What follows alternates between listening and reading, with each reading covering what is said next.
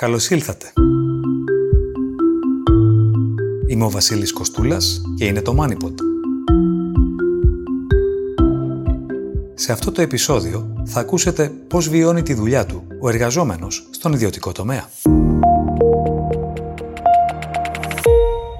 Το 71% νιώθει ότι δεν μπορεί να δώσει feedback, δεν έχει το χώρο να δώσει feedback. Οπότε, ναι, μεν χαίρομαι με το feedback που παίρνω για να γίνω καλύτερος, αλλά αυτό είναι μονόδρομο, δεν είναι αμφίδρομο. Ο Σπύρος Μιλωνάς είναι CEO και ιδρυτής της Krataion Consulting, η οποία παρέχει συμβουλευτικές υπηρεσίες σε επιχειρήσεις. Η ομάδα του μελέτησε το αντικείμενο που την αφορά. Τα ευρήματα προσφέρουν τροφή για σκέψη. Γεια σου, Σπύρο. Γεια σου, Βασίλη. Καλησπέρα.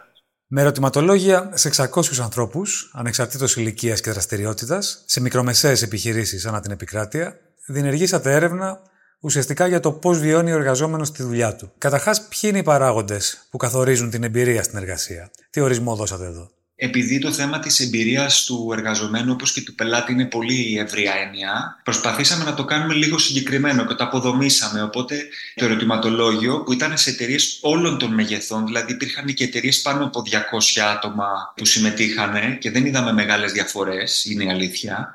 Είδαμε 5 πυλώνες που είναι βασικοί και επηρεάζουν την εμπειρία. Το πρώτο έχει να κάνει με το πόσο μου αρέσει ο ρόλος μου και πόσο εύκολο μου είναι να τον εκπληρώσω. Το δεύτερο έχει να κάνει με την κουλτούρα του οργανισμού, που αυτό από μόνο του είναι τεράστιο και πολύ σημαντικό.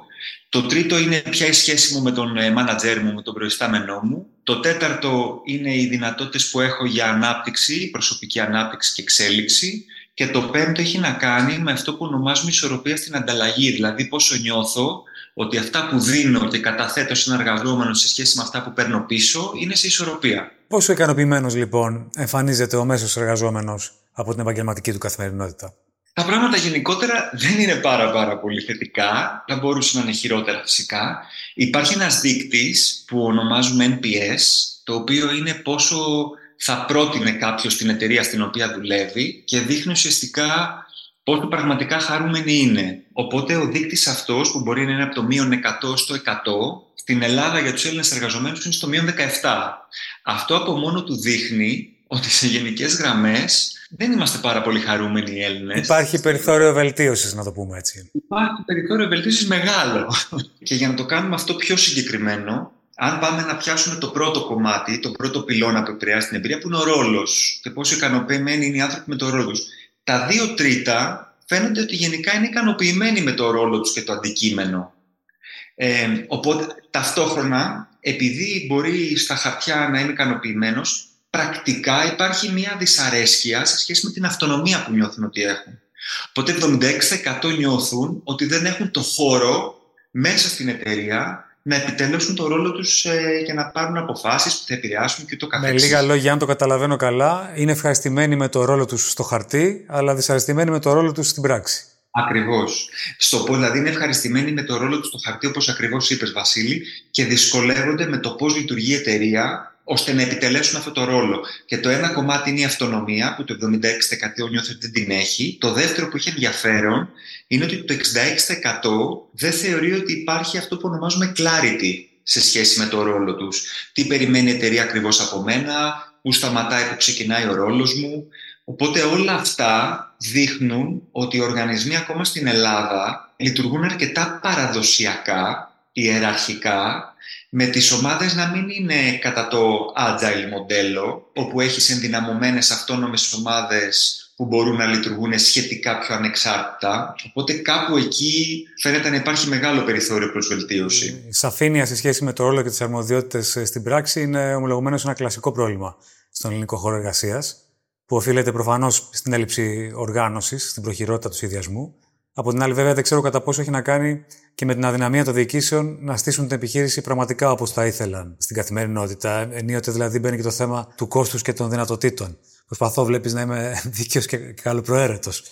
Σε σχέση με τον manager, ποιος είναι ο βαθμός ικανοποίησης? Και είναι πολύ στοχευμένο και σωστό αυτό που λες, γιατί κάθε ένα από τα πράγματα που κοιτάξαμε συνδέονται μεταξύ τους. Οπότε κανένα δεν αναγκαίε, και το βλέπουμε και στους πελάτες μας που έρχονται σε θέματα organizational design. Πολύ συχνά αγγίζουμε θέμα management, managers, leadership.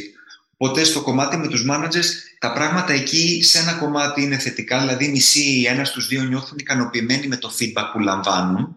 Ταυτόχρονα αυτό δεν είναι αμφίδρομο, δηλαδή το 71% νιώθει ότι δεν μπορεί να δώσει feedback, δεν έχει το χώρο να δώσει feedback, οπότε ναι, μεν χαίρομαι με το feedback που παίρνω για να γίνω καλύτερος, αλλά αυτό είναι μονόδρομο, δεν είναι αμφίδρομο. Ενδιαφέρον αυτό, δεν αισθάνεται δηλαδή την άνεση ο εργαζόμενος να πει πράγματα που σκέφτεται στον προστάμενό του, να το πούμε έτσι. Ακριβώς. Οπότε, αν μπλοκάρει ανοιχτή επικοινωνία, αυτό προφανώς έχει επίπτωση και στη συνεργασία των ανθρώπων, προφανώς και στην εμπειρία των εργαζομένων. Και το 28%, για να το ενισχύσω αυτό που συζητάμε, μόνο το 28% νιώθει πραγματικά ότι έχει υποστήριξη από τον μάνατζερ του, από τον προϊστάμενό του. Οπότε, φαντάσου πώς θα λειτουργούσαν οι ομάδες αν οι άνθρωποι νιώθουν ότι οι μάνατζερ τους είναι δίπλα τους και όχι απέναντί τους. Συμπέρασμα.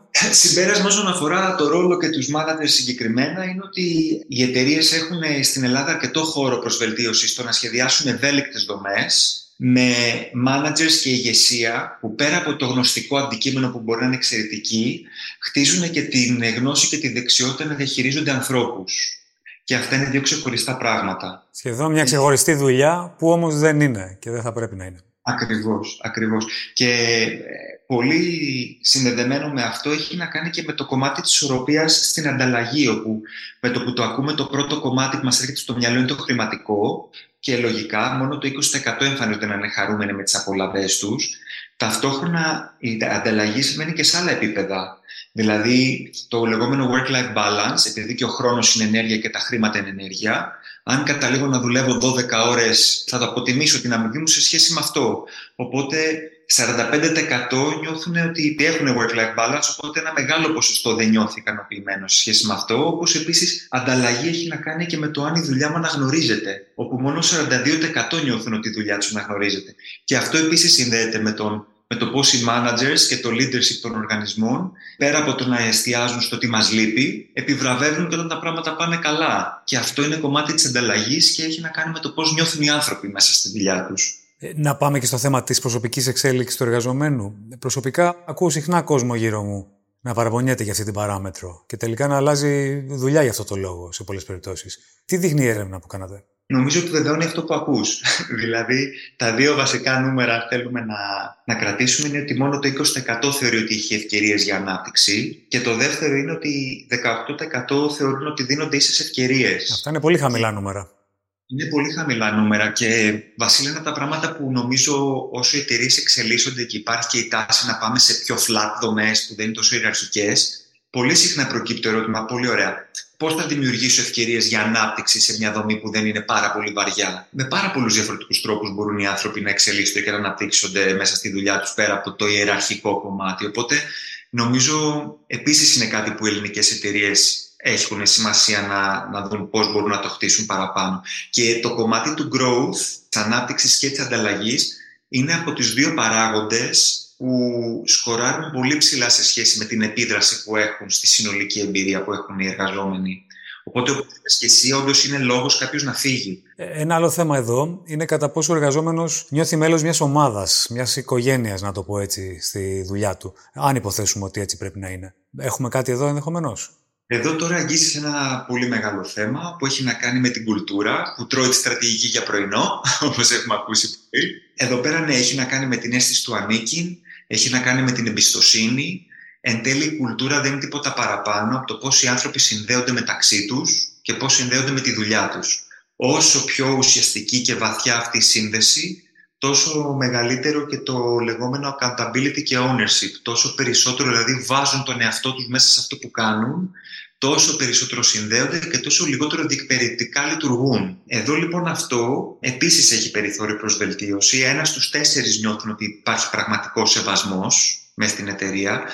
80% θεωρούν ότι ο οργανισμός δεν ενδιαφέρεται πραγματικά για το well-being τους, για την ισορροπία τους. Και εδώ υπάρχουν έτσι και άλλα στοιχεία που έχουν να κάνουν με τις τάσεις των καιρών μετά COVID, όπου όλα τα megatrends δείχνουν ότι οι άνθρωποι θέλουν να έχουν μια ευελιξία στον τόπο της εργασίας τους. Εδώ το 60% δεν είναι ικανοποιημένοι με την επιλογή που τους δίνεται. Στο θέμα της φυσικής παρουσίας αναφέρεσαι. Ακριβώς.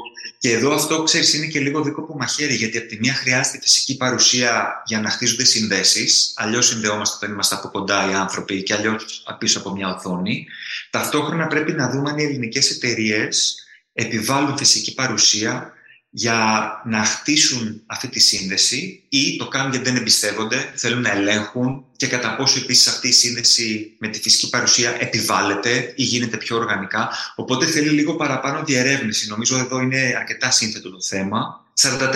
44% νιώθει ότι η φωνή τους δεν ακούγεται, που έχει να κάνει πολύ με την αίσθηση του ανήκει, και μόλις 16% πιστεύει ότι η εταιρεία τους επενδύει στην κουλτούρα και ασχολείται και κάνει κάτι με αυτό.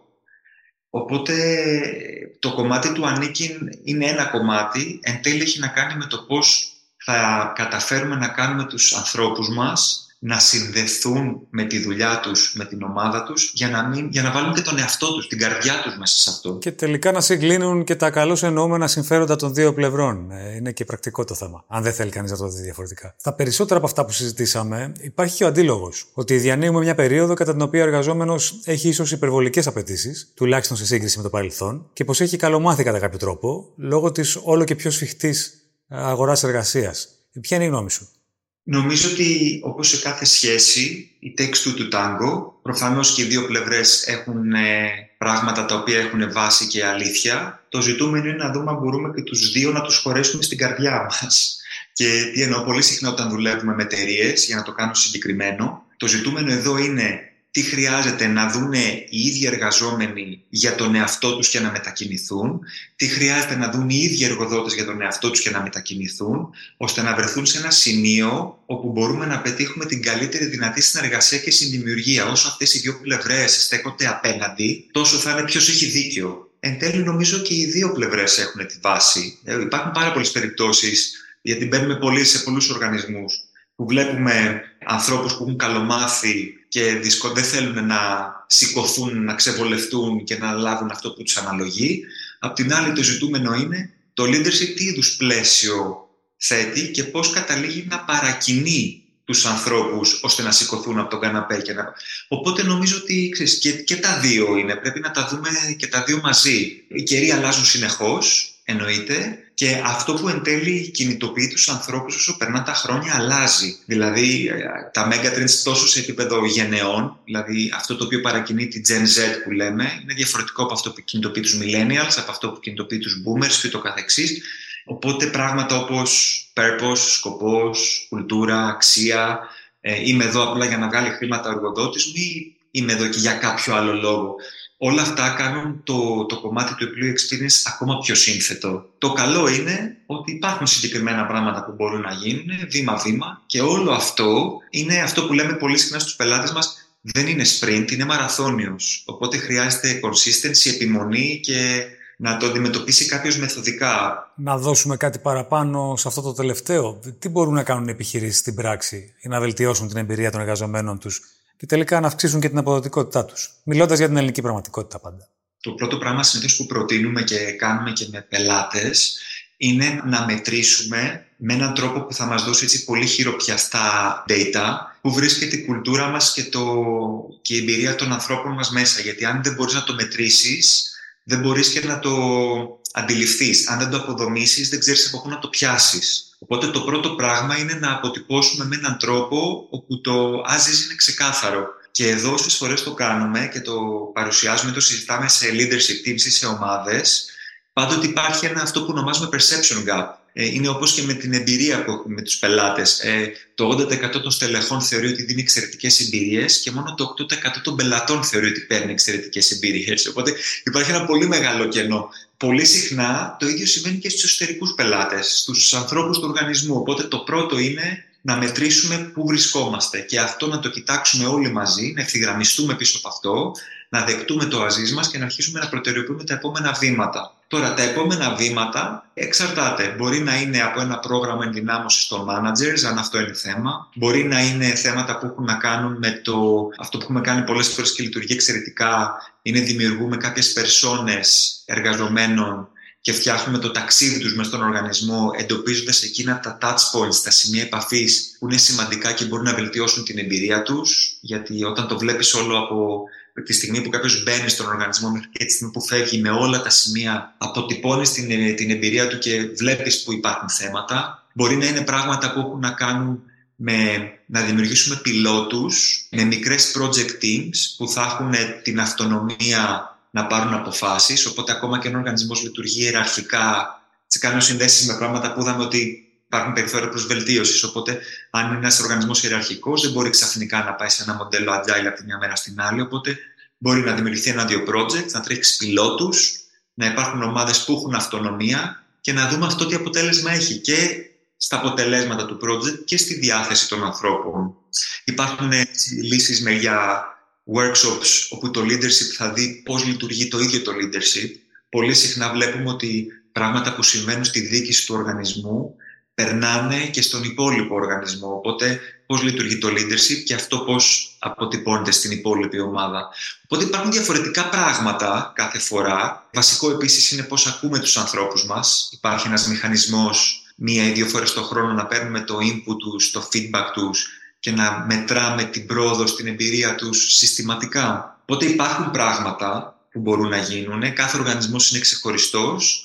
Βήμα-βήμα, γιατί όπως είπαμε αυτό δεν είναι sprint, είναι μαραθώνιος. Το μόνο σίγουρο. Τελικά, στον βαθμό που εργαζόμενος στην Ελλάδα δεν είναι ευχαριστημένος σήμερα, αθήνει τη δουλειά του, προκαλεί όλο αυτό κινητικότητα στην αγορά εργασίας, ή τελειώσαμε μετά τις μεγάλες παραιτήσεις πριν καν αρχίσουμε? Είναι μια συζήτηση που γίνεται και σε διεθνές επίπεδο. Δεν ξέρω αν αποκομίζεις κάποια εικόνα από την ελληνική αγορά. Ναι, αυτό που εμείς βλέπουμε είναι ότι υπάρχει κινητικότητα. Οι άνθρωποι αφήνουν ανθρώπους λιγότερο από εταιρείες, γιατί οι εταιρείες δεν είναι κάτι απρόσωπο. Οπότε έτσι αυτά τα 5 στοιχεία από μόνα τους δίνουν μια αίσθηση στο για τι λόγους οι άνθρωποι εν τέλει αφήνουν τους οργανισμούς. Οπότε υπάρχει κινητικότητα και ταυτόχρονα υπάρχει και το παράπονο από τους εργοδότες ότι δεν μπορούμε να βρούμε ανθρώπους ψηλού επίπεδου, κυρίως που να θέλουν, με μεράκι. Και εν τέλει όλο αυτό που συζητάμε σήμερα είναι αυτός ο φαύλος κύκλος, το αυγό κάνει την κότα ή κότα τον αυγό. Με άλλα λόγια, πώς μπορώ να δημιουργήσω εκείνες τις συνθήκες εργασίας που οι άνθρωποι θα συνδέονται με τη δουλειά τους για να βάλουν τον εαυτό τους μέσα σε αυτό. Και εν τέλει να μειώνονται οι κιλό για τους οποίους, ή η ευκολία για τους οποίους θα φεύγανε. Και έτσι ένα τελευταίο σχόλιο σε κάτι που είπες και συζητάμε συχνά, ανέφερες το κομμάτι της οικογένειας. Και πολλές φορές υπάρχουν εταιρείες που λειτουργούν σαν οικογένεια. Η διαφορά είναι ότι στις οικογένειες πάντοτε θα ανήκουμε, ό,τι και αν κάνουμε και μας συνδέουν δεσμοί αίματος. Στις εταιρείες οι άνθρωποι πρέπει να νιώθουν ελεύθεροι να φύγουν όποτε θέλουν. Ταυτόχρονα έχει νόημα να δούμε πώς μπορούμε να ανισχύσουμε τους λόγους για τους οποίους θέλουν να μείνουν. Και αυτό από μόνο ότι είναι ένα πολύ ωραίο μάθημα ελευθερίας. Φαντάσου πώς θα ήταν ο κόσμος, και αυτός έχει να κάνει και με το δικό μας σκοπό σαν κρατεών, αν οι άνθρωποι πηγαίναμε στη δουλειά μας γιατί θέλαμε και όχι απλά γιατί έπρεπε. Σπύρο, ευχαριστώ πολύ. Βασίλη, εμείς για την όμορφη κουβέντα. Οι αρμοδιότητες και ο μισθός, ο σεβασμός και η προσοχή από τον μάνατζερ, το αίσθημα του ανήκειν. Όταν ο εργαζόμενος δεν είναι ευχαριστημένος, δεν έχει το κίνητρο αλλά και τα εφόδια να προσφέρει όσα θα μπορούσε στην επιχείρηση. Από την άλλη, όσο μειώνεται η ανεργία και αυξάνονται οι ευκαιρίες, τόσο διευρύνονται οι απαιτήσεις του εργαζομένου, οι οποίες δεν είναι πάντα ρεαλιστικές. Η χρυσή τομή μέσα από σχέσεις ειλικρίνειας είναι ένας τρόπος να βγαίνει η δουλειά και η μέρα στο γραφείο. Όμως δεν αρκεί για την υπέρβαση, η οποία θα αυξήσει την παραγωγικότητα, βελτιώνοντας την εμπειρία της συμμετοχής στο αποτέλεσμα.